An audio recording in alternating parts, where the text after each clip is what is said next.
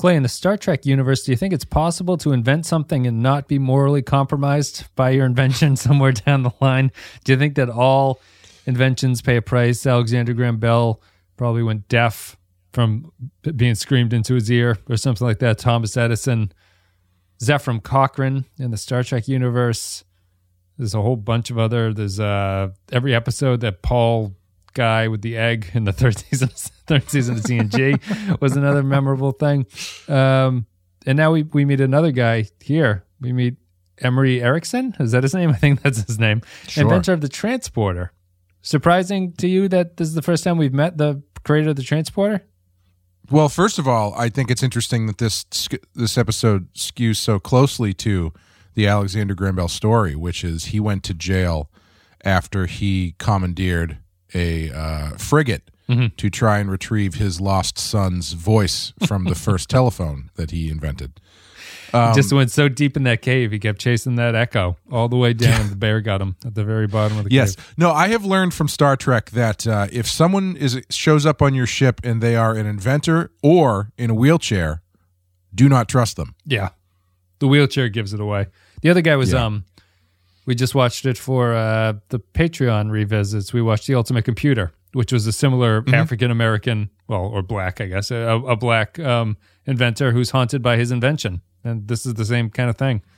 Yeah. I have they ever mentioned the creator of the No. transporter at all? Like this no? is this is a whole cloth invention for this episode. Yeah, that is. I mean, it is kind of surprising that they've never. Because I think, I guess one of the things that you don't think about until you start doing a show like this, where you are in some sort of prequel realm, is at what point in human history does the teleporter get invented? Yeah.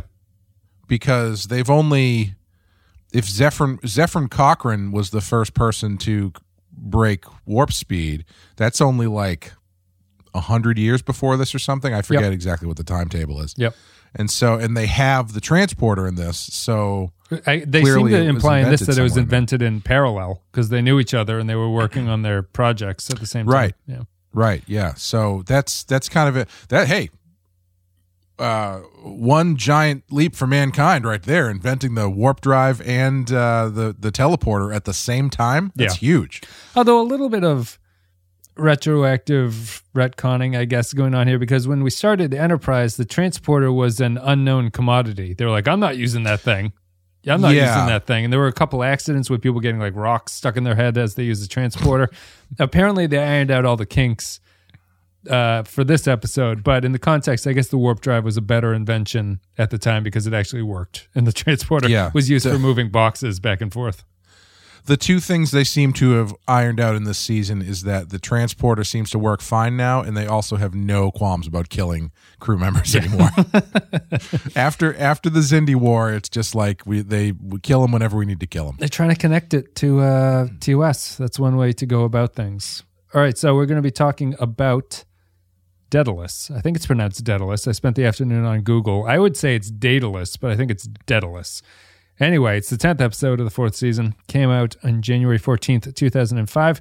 It was written by Ken LaZebnik and Michael Bryant, directed by David Straiton, in universe date not specifically known, but it's 2154. In this episode called Daedalus, the inventor of Earth's transporter comes aboard Enterprise for an experiment. I think this is one, Clay. Um, do we just want to get the B plot out of the way? I think this is a podcast that's kind of, this is an episode that's built for that in a way. Sure. So the B plot is Trip and T'Pol. What'd you think of Trip and T'Pol? Uh, I like that stuff. I I was I found this stuff more interesting than uh, some of the stuff they've done with them in the past. Because I I like that they're not just playing the straight. Uh, now she's broken up with the husband and they can get together card. It's it's like it's it feels more realistic what they're doing here that she's got some new priorities that she's kind of tracking down and so she's moving away and he's like yeah i figured this was gonna happen like i, I thought that stuff was pretty good it was it, it wasn't it didn't feel as out of place in this episode as the last time they dropped that stuff in which was like in the middle of uh i forget which It must have been the I don't know if Vulcan trilogy. The, it must have been the yeah, I can't remember if it was the Vulcan trilogy or the the Augment trilogy, but it felt really out of place. And this one, this one's more of like a laid back kind of episode of the week kind of thing where it makes sense to drop in this side stuff. Yeah, Um, but yeah, I, I liked it. I, I I thought it was pretty good. I think um, the B plot to me sums up what the A plot will eventually do too, which is that I think that the acting carries a lot of this episode for me. Yeah, Um, yeah, I didn't mind Trip and T'Pol, and I wrote down in my notes. I was like, "This is the best scene. These are some of the best scenes that these two have had in a long time."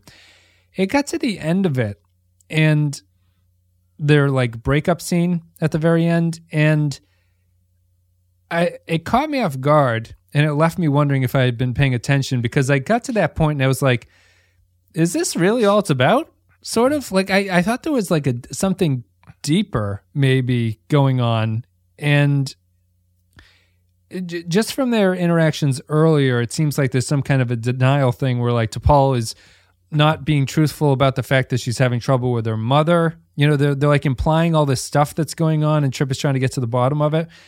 And then to just have T'Pol come up at the end and be like, listen, I, I'm really into this book right now, and I can't I can't do anything outside of that. And to have Trip go like, I know. Anyway, Yeah. I'll see you around. Well, that's basically that's basically the same conversation that happens in my house anytime my girlfriend gets a new Terry Pratchett book. And say, okay, you're going to be in Discworld for next month. I'll see you. I guess we'll talk when you're done. I guess I was I was caught a little bit off guard by how easy it ended up being to the point where I was like, well, it kind of negated all the earlier scenes because I thought there was something really brewing here that we I, I- I guess I'm I'm a little bit underwhelmed by their relationship as a whole, even outside of this episode. Well, yeah, like I I, I know what you're saying, but I kind of like that. it's a, it's because- low key enterprise, which we tend to like. Yeah. yeah. Yeah, and I like I find something different about the fact that, you know, they're setting up in this episode this idea that oh maybe she's not processing the death of her mother and all this other heavy shit. And then you get to the end and she's like no i'm fine. I've just i've just got new priorities i need to focus on. Like i don't i found that mm-hmm. kind of more satisfying than if she had if there had been a scene where she was like you're right i can't process the death of my mother because my culture says that i'm not allowed to feel anything but in the inside i'm dying you know it's like okay sure we don't need to get overwrought with it Yeah. i, I there's just i don't know i found i found something about it sa- fairly satisfying Yeah. Yeah. I especially since i assume i mean assume this isn't the end of their of their story Mm, yeah. It- yeah. It. I would also assume it has to continue. I. It's one of those things. Like I, I agree with you that I generally like the subtlety of Enterprise when Enterprise chooses to go subtle, or at least like low energy to pay like have a low stakes story. I think that the show generally does that kind of, that stuff pretty well.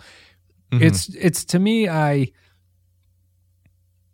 It, it feels part and parcel with T'Pol's entire development since the third season, which is that it doesn't really feel like it's got any juice to anything she does. She she just kind of Sure. drifts around between places, and you know they're trying to they're trying to tie in the Kir'Shara in a way.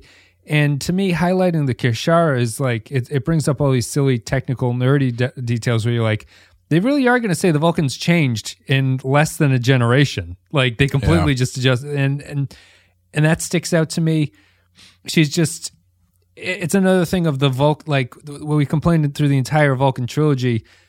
The Vulcan belief system is just used as a MacGuffin for things. Like they, they never, she doesn't ever have to explain why this new teachings has taught her anything, or that it's like the new teachings show her that it's not the time to be with Trip. She just goes, "This this book is really something, you know, and I just don't have the time to to deal with you."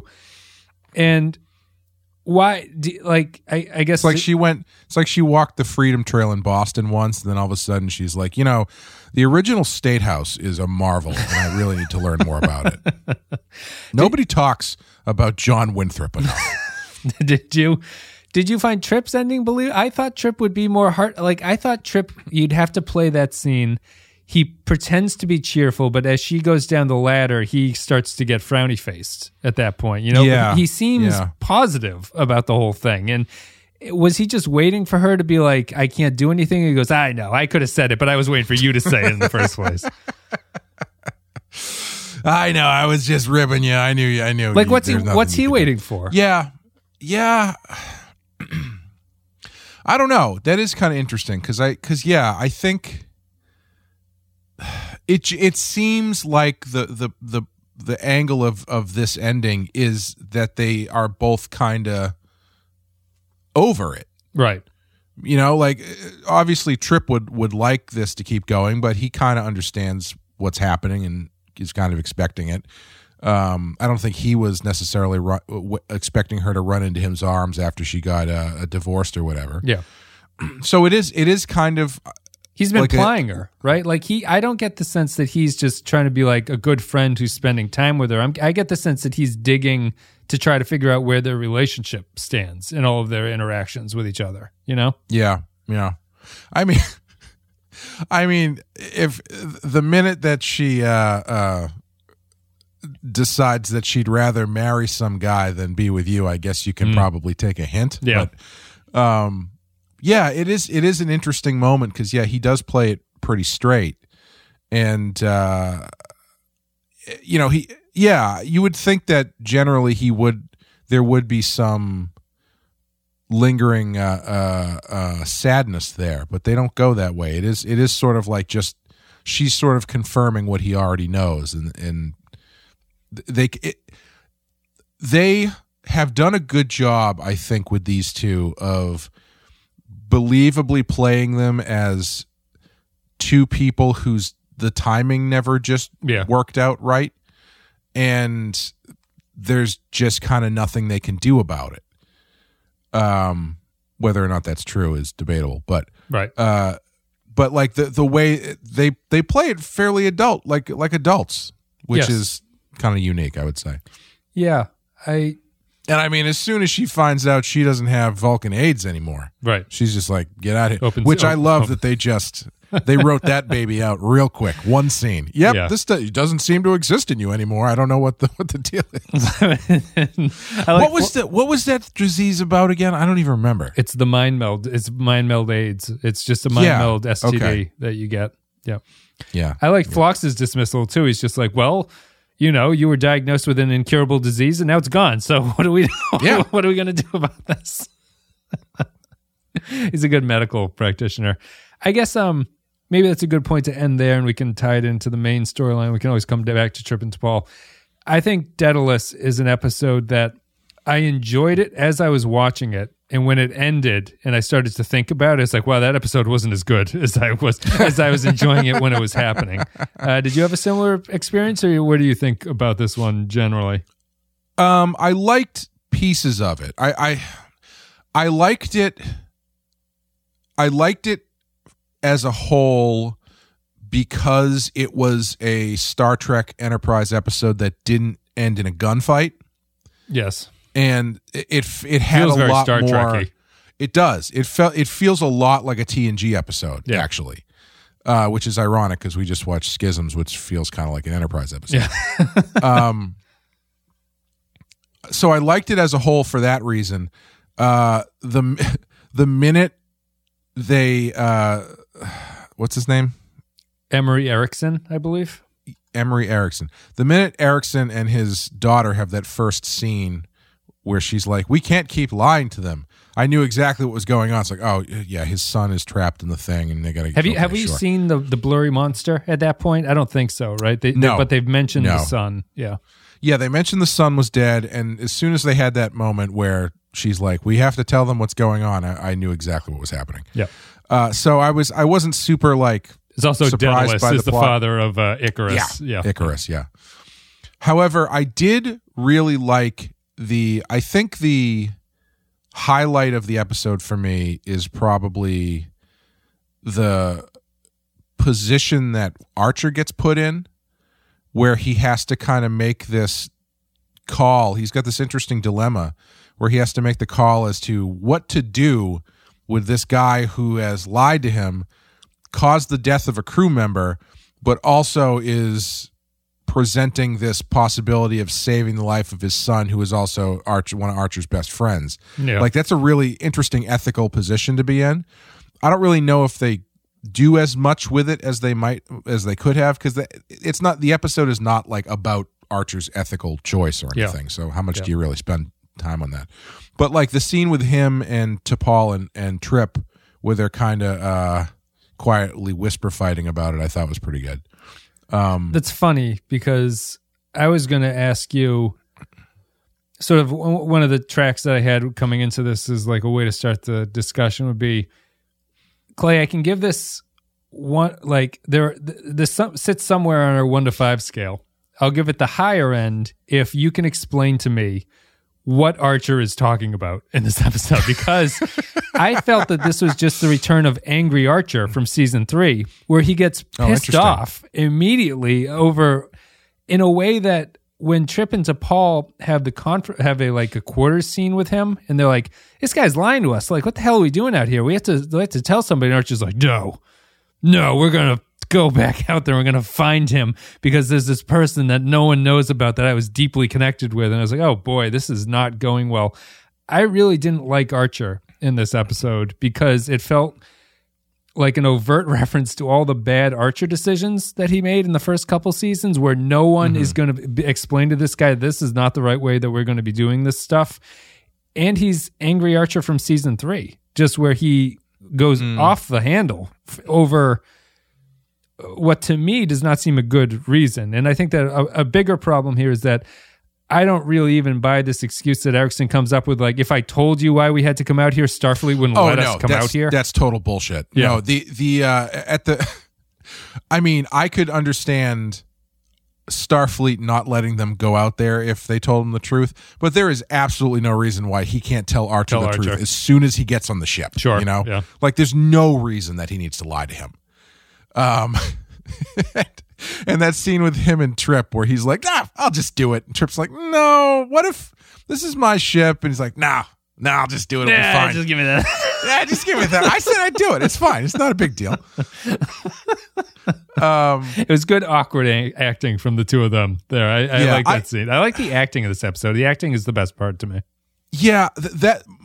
I guess my problem with that scene though is that I I didn't totally buy the uh, uh, fanboy element from Trip. Like he's like the reason that that scene should work is because Trip is doesn't want to step on the toes of this guy that he thinks is A genius. you know a, a genius uh, idol of his, and it never really got there. Because Trip, to his credit, as soon as the guy's like, ah, "I'll just, you know what, go take a break," he's like, "No, yeah. this is my job. I don't care who you are."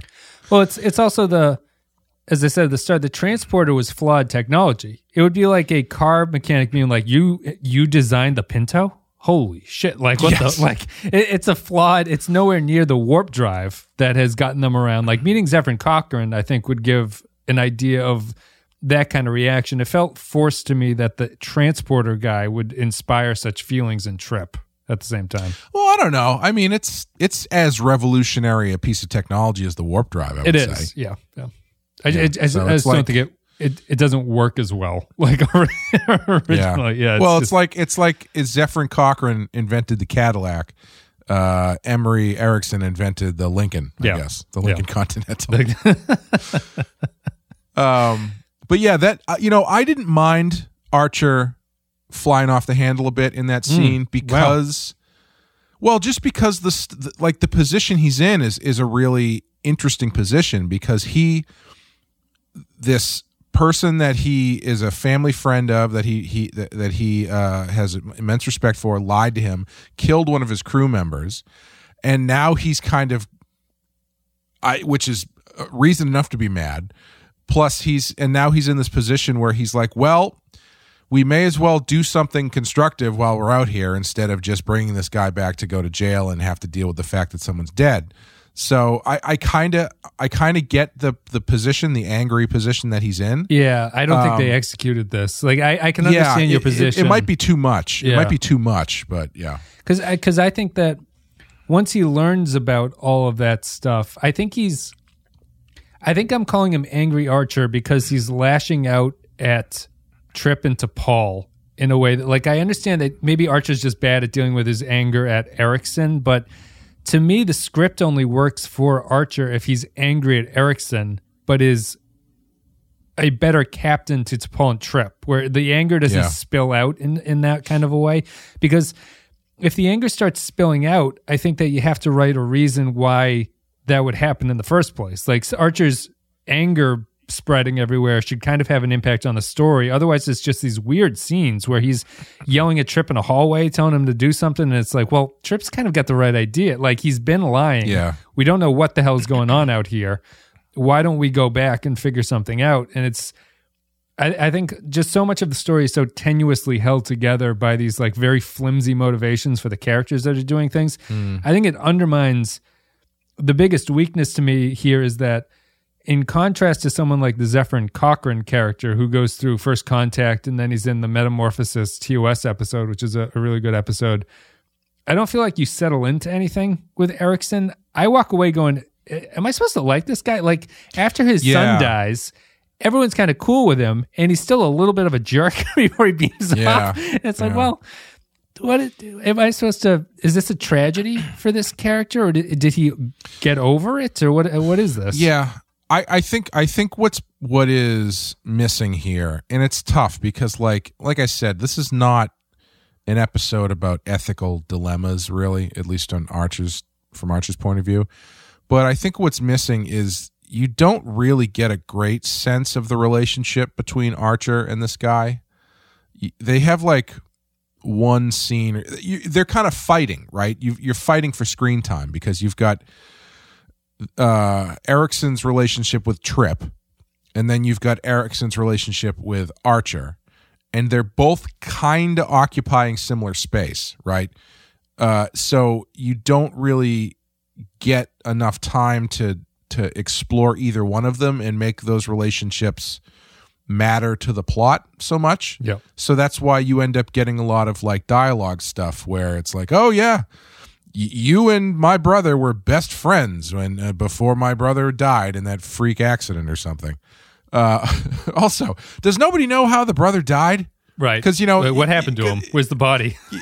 yeah, well, or if if they know, shouldn't they be a little bit wary of any more uh, experimental Yeah. transporter things this guy wants to do in deep space? I- I imagine oh, it's, it's no, not known. I it's not a big deal. I just want to go back out to the scene of where my son died and uh, try some new technology out to see. I I don't know, as if I can transport an orange fifty light years away. Because he has gone out there multiple times, right? Because Archer mentions that he realizes he'd lied because there was a log from a research ship that went out there and experienced the same thing with him. They found that little Oh, blurry sure. monster thing. Yeah. So he well, that was that was the moment that I kind of enjoyed because when when Trip comes to Archer to tell him what's going on, Archer's like, "Yeah, yeah, I, I know. I know. I, figured it out too." I read so Archer, Archer's on board pretty quickly. Like, there's no real pushback about what's actually going on. The whole the whole facade comes down refreshingly quickly, honestly.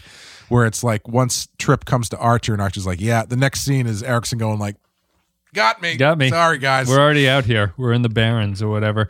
But like compared to compared to like the I think his name is Daystrom in the Ultimate Computer, right? Like I I think that episode did a better job of taking an approach on this scientist who it's not the same story, but it's a scientist who like won't give up on his dream, really, and it's like there- there's a tragedy in the fact that he is incapable of seeing the flaws in his design and it leads to this tragedy everywhere else where the enterprise is like firing on other ships because the other ships are in a war game with it and they don't realize that it's acting for real. This one like the other thing that this reminds me of uh, and not in a good way is the visitor right? Because it's a father who loses his son Yeah, and tries yeah. to get him back but where the visitor is like one of the top five Star Trek episodes of all time, this one doesn't even really try to go into the relationship or, or like the, the feeling of loss. Really, it it, it never Right, translate that translates that the reason that Erickson is out there is because he can't get over it, and I think it's because of the way that he's just kind of written semi written as like a little bit of a jerk, and nothing ever nothing ever comes of it. I'll throw it to you just by saying it even comes down to the fact that when the ending scene where they've found Quinn and they're trying to rescue him and Phlox is going like he's dying, like nothing can be done and he's stuck in the transporter beam. I am shocked that the way they decided to end that was to have the physical version of him appear and fall to the ground. I thought they were just going to be like, let you have to let him go, and the transporter beam Yeah, would just too. fade away, and that would be the end of it. And it's kind of like Yeah. metaphorically letting go of this hazy thing that he's never really had a grip on. But they bring him back, he just collapses on the thing, and then they run up and he's like, "Dad." Dad, what happened? He's like, "You're dead, son," and then he then he dies, and it's like this is strange. It's just a strange they gave no moment for that character to display any kind of I could never I couldn't accomplish what I needed to accomplish and I lost my son because of it, you know?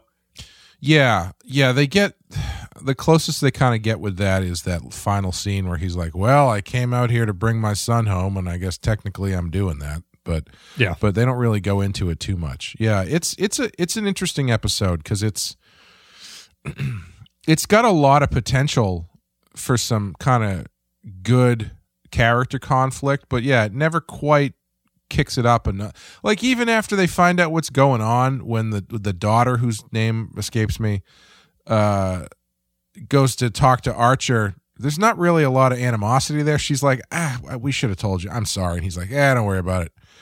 It's your dad's in trouble though. Yeah. It's like it, it's just yeah. It, it falls. It rings a little hollow in some places. And like they have a they have a good setup for a scene where uh Erickson is says to Trip the thing about you know losing people that you're close to, and then Trip comes back with talking about his sister and stuff. Yeah. But that's only like a couple lines, and it doesn't really amount to a ton. Yeah. Like it would have been interesting if they had another scene where Trip is like, I don't know, would I bring her back if I had the chance? What what lengths would I go to? You know, Yeah. I said I wouldn't hurt anybody, but who's to say, really? Right. Yeah. Yeah. It's And then he looks over and reads like, "I'm just trying to eat lunch." So I, I um it's funny because while I was watching it, I think I was pulled in, as you were saying, by the sense that I was like, "Oh, this really feels like a Star Trek episode." This, Yeah, there's like a, in some ways, it's cliche because it's the inventor who comes on board and he has done something wrong and he's going to try to fix it. Um, I was like, I guess an interest, maybe maybe an interesting question for you is, I don't like the way Archer handles this here, but is it insightful to compare and contrast to how the other captains would handle this thing? Like, what, what's interesting to me, like, if I say if this was a Picard show and Picard was the mm-hmm. captain of this ship, I think that Picard is in some ways better equipped to draw the point of Erickson out of the character than Archer is. Like, there's a Picard being this like paragon of virtue thing would bring a little bit more attention to what Erickson has done. You know, like I, I can see him being a, like I, I don't think I like the the familial relationship between Archer and this guy because I think it hmm. undermines any kind of criticism Archer can have of him in a way Sure, that Picard would be able to actually question this character. I think Kirk is kind of the same way, and it, it maybe it's just a familial Yeah. thing, but I I see those captains as more incisive in seeing a guest star character come on and they are able to highlight for the audience what the conflict is there and it helps. Yeah. yeah, I think, and I wonder if this is a is a problem with modern. T- I don't want to say modern TV because that's a broad. Like it just it just feels very easy and kind of a trope of modern television that there's so many people in this show that have some sort of connection to Archer. You Yeah. know, It- Yeah. it's like he's got everybody Small he comes in contact universe. with. Yeah. Yeah, and it's like the beauty of Picard was that you could still tell these great stories that were, as you're saying, kind of enhanced by the fact that Picard didn't have a dog in the fight. Yeah. You know, he's he's just facilitating, and I guess that comes with when you when you get to TNG, the Enterprise is is such a big ship at this point that he's more of like a like a captain in in the cruise ship sense, or yeah. at least he's like a figurehead to like he's above Yeah, it all. or- yeah. yeah, than he is then the captain in this enterprise, which is is more on the same level as everybody else. Um, and I think I think having him have that relationship with these guys does undercut it a bit because, like I said, it's occupying the same space as the trip stuff. Excuse me. And if Archer is removed from that personal uh, relationship, you can put that focus on Trip and put that uh, lean into the uh, uh, don't meet your heroes type thing combined with the idea that he's trying to get back someone close to him that he lost. Trip has the same thing, but he has these Right. lines he wouldn't cross to do that. And then your your uh, uh, objective quote unquote captain can draw more of that stuff out, like you're saying. Because yeah, I can as soon as as soon as you started talking about it, I was picturing it in my head, and it's like yeah, Picard Picard pulls this stuff out and deals with this in a much different way um, that allows these characters to tell this story because he's not connected to them. Right. In this show, however, everybody has a connection to everything, especially Archer. So you end up getting into these I don't know, these stories that are all all hinging on the idea that the reason this is important is because Archer cares about them. Right. Well, the plot's And- enabled because Ar- because Archer knows this guy is one of the major reasons why he allows the act to continue. You know, and it just like Right. I don't find it Right. effective because we don't know these characters. I can buy it on a intellectual level, but it's like, eh, come on, like he, I don't, I Yeah. don't buy this. Like I could, I I think I think what they would probably, if you want to kind of split the difference between uh, Archer and Picard, I would say Archer's father knew this guy, but it's not like they were. But it's not like he hung out. Archer was hanging out with his daughter Sure. at their house or whatever. Yeah. You know, they were colleagues. Then my and his father had respect for this guy and his work, but they weren't like buddy buddies or anything. So that way there is some connection, but it's enough it's enough to give Archer some uh um professional courtesy influence, Yeah. I guess influencing his decisions, but not so much that it turns into him having a emotional breakdown about it because they need something for him to do. Yeah, for for Archer in this episode, I needed him to be more concerned about the ship being in danger than he was. Like he's he's fairly Yeah. I know he's upset all things it. considered, all things considered, he took the death of that crew member pretty good. Pretty- like ultimately. Pretty like- he killed they killed a crew member and they fucked up T'Pol's hand. Did her hand get better? I don't know. She she Did they, she like- waved off Phlox. Yeah. Did they push like silly putty her hand back into the normal shape afterwards? At the ending scene, she just puts her grotesque hand on top of Trips, and he's just like, Ew. yeah, maybe that's why Trip was fine with it. He's like, you know what? You were I think we're good here. I would and down to like they have the the scene where Trip is yelling at Archer saying like if the energy thing had been three feet to the right, he would have hit a photon torpedo and none of us would have been standing here. I eh, on the flimsiness of the Archer relationship with Erickson, I have a hard time with Archer continuing to keep the ship in danger for something like Yeah. that, where the Picard struggle adds a little bit to the narrative because Picard is dedicated to pulling out of that situation. There's there's more of like a sense of like there's a trade off to be made here. And even if Picard ultimately goes along with it, it's one of those sequences where Picard is in the seats as the ship is shaking and the Erickson's trying to do something in the background. He's like, How much longer, Doctor? or something like that. This doesn't have any of that stuff. And I thought it was a bad showing for Archer in general. That's that's pretty Yeah, much the end of it. Yeah. I uh the only other thing that I wanted to point out as because it was such a jarring choice was in that last sequence when they are trying to pull what's his name? Chad? Quinn? Quinn. Quinn? When they're trying to pull Quinn out of the thing, they were doing these really weird like zoom shots. Yes.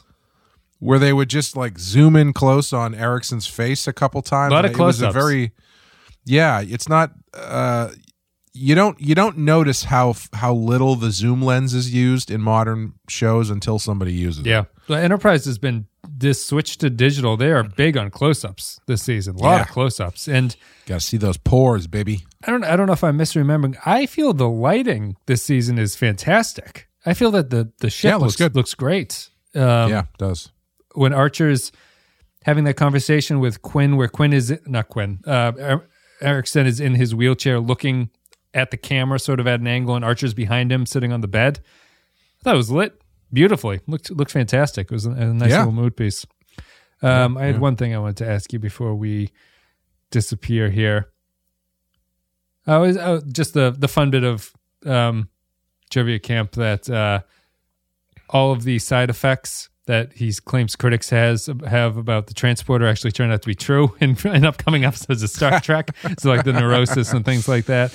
And also he mentions the um he just makes the nice meta comment that people he's like some people say when you come out the other end you're not the same person. I say balderdash to that, and it's like well that's a it's a it's an argument to be had. I think Emery. I like. Did they like shoot? Did they cut over to Trip like and have him look like he's never considered that before? He's like, oh, Holy shit! And he's been cloned. He would know. that's right. Yeah. Send uh, Sim back through the the transporter. All right, I guess we're done with that. Some episode. people even say that if you do it right, you can create a secondary p- version of yourself based on the information that's in that transporter. but I don't think so. Name him Tom. Shave his face. no touching on such things. Um, I honestly, the thing we have just we wa- we just watched The Fly for our uh, uh, Patreon. the fifty-eight one, yeah. Yeah, and uh, when they when he was describing what what happened to his son, I kept him uh, uh, expecting him to be like, and I he went into that into that beam, and then it, it, he was there for for a long time, and he came out with a with a fly for a head. they, we finally caught the tiny fly. We're gonna put it back in and bring my boy home. Send him in. One weird scene that didn't tie in, and I think they were going for the metaphor, which I understand the metaphor, but um, he's obviously been disfigured by working on the transporter when he has those injections into his his daughter gives him an injection in the Oh back. yeah, yeah. I, yeah, I yeah. That, I I guess I didn't really think about that, but yeah, that's a good point. Yeah, it's. I mean, I think it has.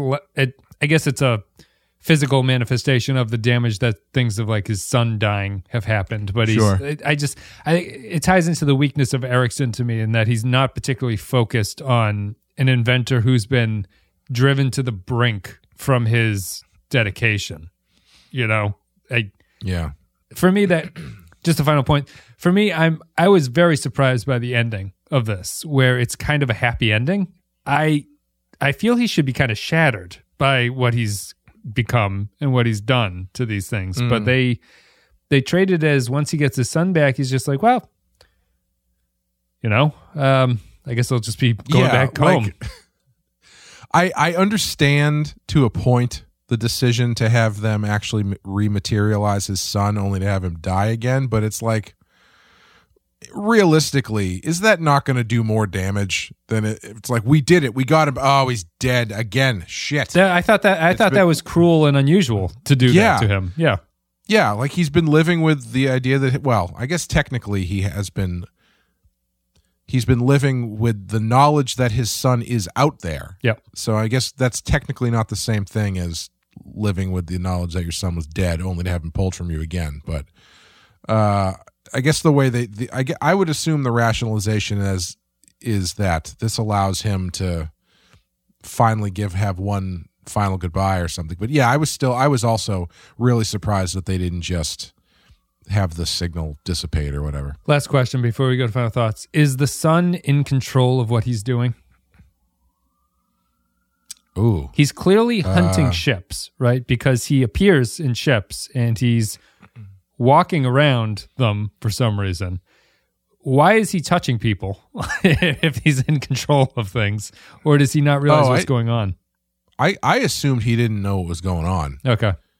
Uh that it was just you know instinct or something. I guess that makes more sense with the dad, what's happening to me at the end if he's been totally yeah, unaware. Yeah. Okay. All right. We'll go with that. So that's it. Thank you very much for listening, everybody. Hope you enjoyed the show on Daedalus today. If you want to support the show, this podcast, you can go to Patre- patreon.com slash the Pensky File. It's the best way to support us. A couple dollars a month, you get extra stuff. There's extra podcasts. We put out a whole bunch last month for Halloween. If this is coming out. This might be December actually. We we put out a lot of Thanksgiving content too. so you can check that out. Patreon.com slash the Pensky file. A couple dollars a month, you get access to hundred plus podcasts. You get to support the show. You feel good about yourself. You ensure that we cover Voyager. Blah blah blah blah blah. Thank you very much. And as always, our captain tier supporters, the top tier, get a very special thank you. Samuel Custer, Tarek Latif, Joint Mango, Andrew Churla, Cal Barrett, Mike Burnett, Matthew Ross, Christian Pouch, Brendan Howells, Michael Pond, Matt Cutler, Nick Sergi, Grim Santo, Sean Bradley Killens, Dwayne Hackett, Darth Mosk, Paul 13 Hero, Kevin Reyes, Jordan Cooper, Russell Elwood, Stephen Minton, HH28, Nick the Derek Zajac, Paul Roscoe, Jake123, Point Extra G, Patrick Seba, Dave Davies, Johnny Franceschi, Captain Brazen, Eric Stanchon, Jake Keys Gamer, Kevin Lowry, William Scheisler, Rayhan Jaffer, Soylent Blue, Zane Majors, Olivier Pardieu, Diz Brother, Edmark Star, Retail, Grapple John Zorn, Tom Hickey, Jose Hunter, ZWNF Remi- Remixes, Captain McMunchausen, James McGlenn, and Beal, Jonas, Tommy Tango, Tuvix Must Die, Chris McLaughlin, and Mutilated Puppet. Thank you very much, everybody, for supporting the show. Why did Daedalus make those wings out of wax? Did he not understand how wax works? They had Like, to escape get- the prison. it- yeah, but like, I mean, I guess, It was all he had. I guess if, I guess if the idea is don't fly too close to the sun, so I guess it's Icarus who is really the idiot here, not not Daedalus. yes, I think Daedalus tells Yeah. him not to do it. So it's Yeah. a it's a little. There's not much similarity to the story other than a father loses a son. I do like the story of Icarus, though. I think that's like a. It's a Yeah. pretty good tragedy, like to escape this prison with your son, only to have him die in the process. Is uh, because he doesn't listen to what his dad says to do. I don't remember. Always listen to your parents. I don't remember what the maybe it's not maybe it's just a fable and you don't need to, but he doesn't seem to go up and get Icarus and him like come back down here. It's it's too hot up up here this close to the sun. I don't know if they get separated or something, but Yeah, I don't remember. It's it's been too long since I've I've read that. let's go to patron comments. But Kid Kid Icarus, Yep. on the other hand, if you have that original game. cartridge, that's a pretty penny Yeah. on eBay at this point. I only know that character from the Captain N Yep. cartoon show. Oh, I- I excuse had- me, I- princess. I had never played the game Kid Icarus before, but I knew him from that show. yep. Uh, and then I think at one point, years, years later, I played the game and I was like, oh, this is just like every other Nintendo game, which is not very good. Chris Pratt going to be playing Mario in the new Super Mario Brothers Oh, boy. movie. oh, boy. Is he going to be? Is he going to be doing an Italian Mario accent? I hope to God, yes. It's animated, so it's not like it's Chris Pratt wearing a, a red Mario hat or something like that. right. I hope to God that they just are, It's the most offensive Italian stereotype. yeah, no consideration whatsoever. That's what the like. There's a the, there's a guy who's been doing Mario's voice for you know 30 years at this point. Yeah. and I feel that he has the. I know it doesn't carry the Chris. Like I, I guess my problem is if it's Chris Pratt doing a Mario impersonation. I don't understand why it has to be Chris Pratt. Really, like I feel like you're just paying Sure. for something. I know you want the name on. Well, the, yeah. I- but it's Why do you hire, why do you hire Vin Diesel to play Groot? You know, he's got one line. because says that's it, that but that's like that's like um south park in its first season had george clooney play the dog stan's dog That's true. Yeah, And it's kind of That a is- is- joke. that that is the joke. yeah Yes. uh this is not that but anyway let's go to patron thoughts if you're a patron at the five dollar and up level you can leave your thoughts about upcoming episodes we only have six here matt ross says Daedalus, this low rent version of TOS the ultimate computer, is only missing the suicidal computer and space battle. It also has an almost similar story of Voyager's Jetrel or anytime they can use the magic transporter to fix anything. Rather than feeling sympathy or caring about his incorporeal son, I just want this get to get out of this ponderous story that the other treks did better. Archer being angry again was bizarre, and I wonder if it was because Bakula noticed a similarity to his prior job. However, that this next beam up got Quinn. Uh, however, that this next beam up got Quinn home. Two beam up ghosts out of five. Kyle Barrett says, Daedalus, the most disturbing thing about this episode is that Bill Cobbs Looks very similar to Bill Cosby, although I don't mean to be offensive and insinuate that all Bills look alike. Meeting the creator of the transporter is fun, but what makes for a good piece of trivia doesn't necessarily make for a good story because you can easily guess what the entire plot and resolution will be as soon as Quinn is first mentioned. That wouldn't be a problem if the episode's theme of loss, grief, and letting go actually connected to the connected to the two crew members who have lost family themselves recently, rather Mm-hmm. than just Erickson, who we don't give the tiniest shit about. Angry Archer makes an unwelcome return for no good reason. Bakula being uh, as good at anger as Liam Neeson is at improv comedy. The plot is also just so boring and contrived that the entire conceit that uh, the episode is based on that Starfleet wouldn't authorize the mission being bollocks because why wouldn't they, especially when they only realized that there was any danger involved when they got there. One, uh, when they realized when they only realized there was any danger involved when they got there. One shot out of sick bay ceiling out of five. Latte Librarian says after a whole season of being more emotional due to space drugs, T'Pol is now totally calm in the face of her mother's death. Did that mind meld fix that along with her other brain disease? Why does she get two chronic brain issues when everyone else gets zero? Two out of five. Didn't talk about her mother here. I I, I think I mentioned it. I, I wasn't crazy about the connections to the Kir'Shara. This was reminding me of how much of a letdown the Kir'Shara arc was for me. And it's like they should abandon this thing. Also, she's Yeah. reading the. If the Vulcans are going to treat this thing the way that they've been treating it, I she needs a copy of that pyramid thing. If she's going to read the Kir'Shara, it's Yeah, not just yeah. reading it on a pad like a Kindle. She's got the Kindle version of it. I mean, ev- it was it was in very high demand. So if she was either was either wait till they restock the paperback or get the Kindle version. just save a couple bucks with the Kindle version. Grapple Well, John you know, Zorn. on in, on Vulcan from this point out, every motel that you stay in, there's a Kir'Shara po- pointy Yeah. thing in the drawer in between the beds. Of all the bad transitions, this is Grapple John Zorn. Of all the bad transitions from cold open to the theme song, this is the worst. And so is this episode. Do you remember the I don't. transition? I don't. What is it? It's uh he write he writes it here, but it's been a long road. It's just it's just Erickson laughing maniacally and it hard cuts to the song. Yes. Yeah. While they're like pushing him down the hallways. Yes. Yes. I was struck by just the um they don't fade out of the laughter.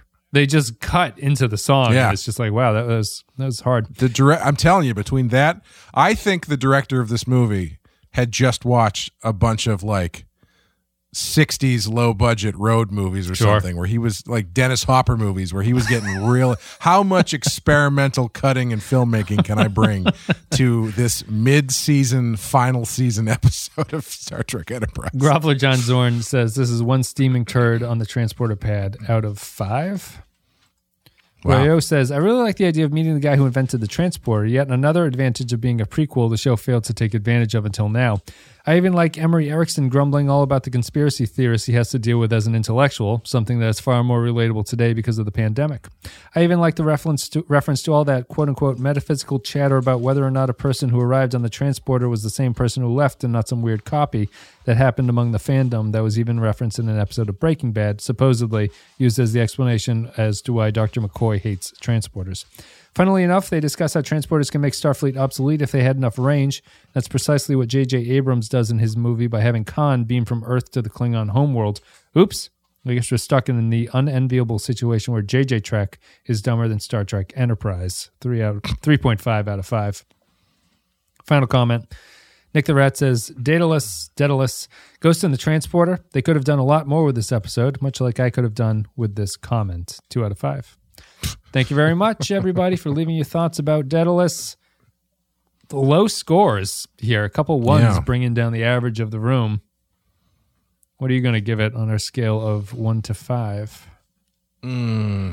Also, It's first, I guess we should mention, sorry, uh, first standalone of season four, if you don't count the Oh, yeah. opening episode, point. which is sort of Yeah. coming home. Yeah. Yeah, it's tough because I did like that how much it felt like a Star Trek episode, but uh, I do agree that it does not do with that uh, as much as you could. So, uh, uh, I mean, I'm going to be non-committal and say three. Okay. Coto and Braga say that this is their least favorite episode of the fourth season. Um, really interesting. Okay. Uh, I'm going to give it a two. I, th- I think it has pro. I watching it, I was like, "Oh, this is a three. I wonder if it's ever going to get to a four. But when it was over, I was like, "Oh, it was just a straight two. Uh, it never. It was faking me out the entire time. I I didn't dislike it. I think it just shows the growth that the show has had in the fourth season, where like it seems like it's doing better, even if it's like fundamentally not a better episode um, at its core. I just think it has a lot of weaknesses. It never settles on a, the right um, theme that it wants to apply. It uses Archer when, as you were saying, like Trip is the more believable character that should be bonding with him. Spreads it a little bit too thin. It's a knockoff of, uh, not a knockoff. It does a less good job of doing what the visitor was trying to do. It does a less good job of what Ultimate Computer did. Um, I did like that. It felt like a Star Fewer. Trek episode. I'm going to give it a two. Few were good. Yeah. Few were good. Not less good. Two for me, three for Clay. I think we're done with that episode. Thank you very much for listening, everybody. Hope you enjoyed it. Patreon.com slash the Pensky file if you want to support the show there. Clay, do you have anything you want to say before we go out? Uh, Amanda and I are continuing our coverage of the Friday the 13th series on Patreon. We did Jason X in October, Freddy versus Jason in November, and in December we'll be rounding it out with the remake of Friday the 13th. I don't know what we're going to do next year because uh, there's no there's no other film franchises that fit so snugly within the the 12 month calendar we've all agreed upon for the last few hundred years. You have to Um, do two six two six parters, whatever that would be. Yeah. Well, it's it, it fits so well because not only were there 12 installments, but none of them are on our normal Rotten Horror Picture Show yeah, list. yeah, that's the trade off. Whereas we've already Puppet done Master. How many Puppet Masters are there? Well, as it tw- no, I don't think there's 12 Puppet Masters, but uh, uh, yeah, we're we're also making our way through that list, the ever changing Rotten Horror Picture Show list, and uh, Badass will be done by this point. Yeah. Um, we might be on hiatus, but we should be doing at least one or two special episodes before we uh, come back with Batman Beyond. Sounds good. Thanks everybody for listening. Hope you enjoyed it. Check out everything else on the YouTube channel. Check out blah blah blah all the other podcasts and everything that Clay mentioned. We're done. The next episode is Observer Ob- Observer Observer Effect, which is another standalone and there's only I think there's only two or three in the entire season, so that we're getting close to being the last of the standalones. Observer Effect is the next one. How many That's it. episodes do we have left total? we have i think we're just about at the halfway for season four let me see here season four so we are at episode 10 there are 22 but there are two parters in the second half so we're like halfway Two parters that we will be covering as one episode. one two episode parters? yeah yeah Gotcha. Okay. Uh, so that's it. We're almost done. we're halfway to the end of season four. It'll go quick. Uh, that's Yeah. it. We're done. Thank you very much for listening, everybody. We will see you later.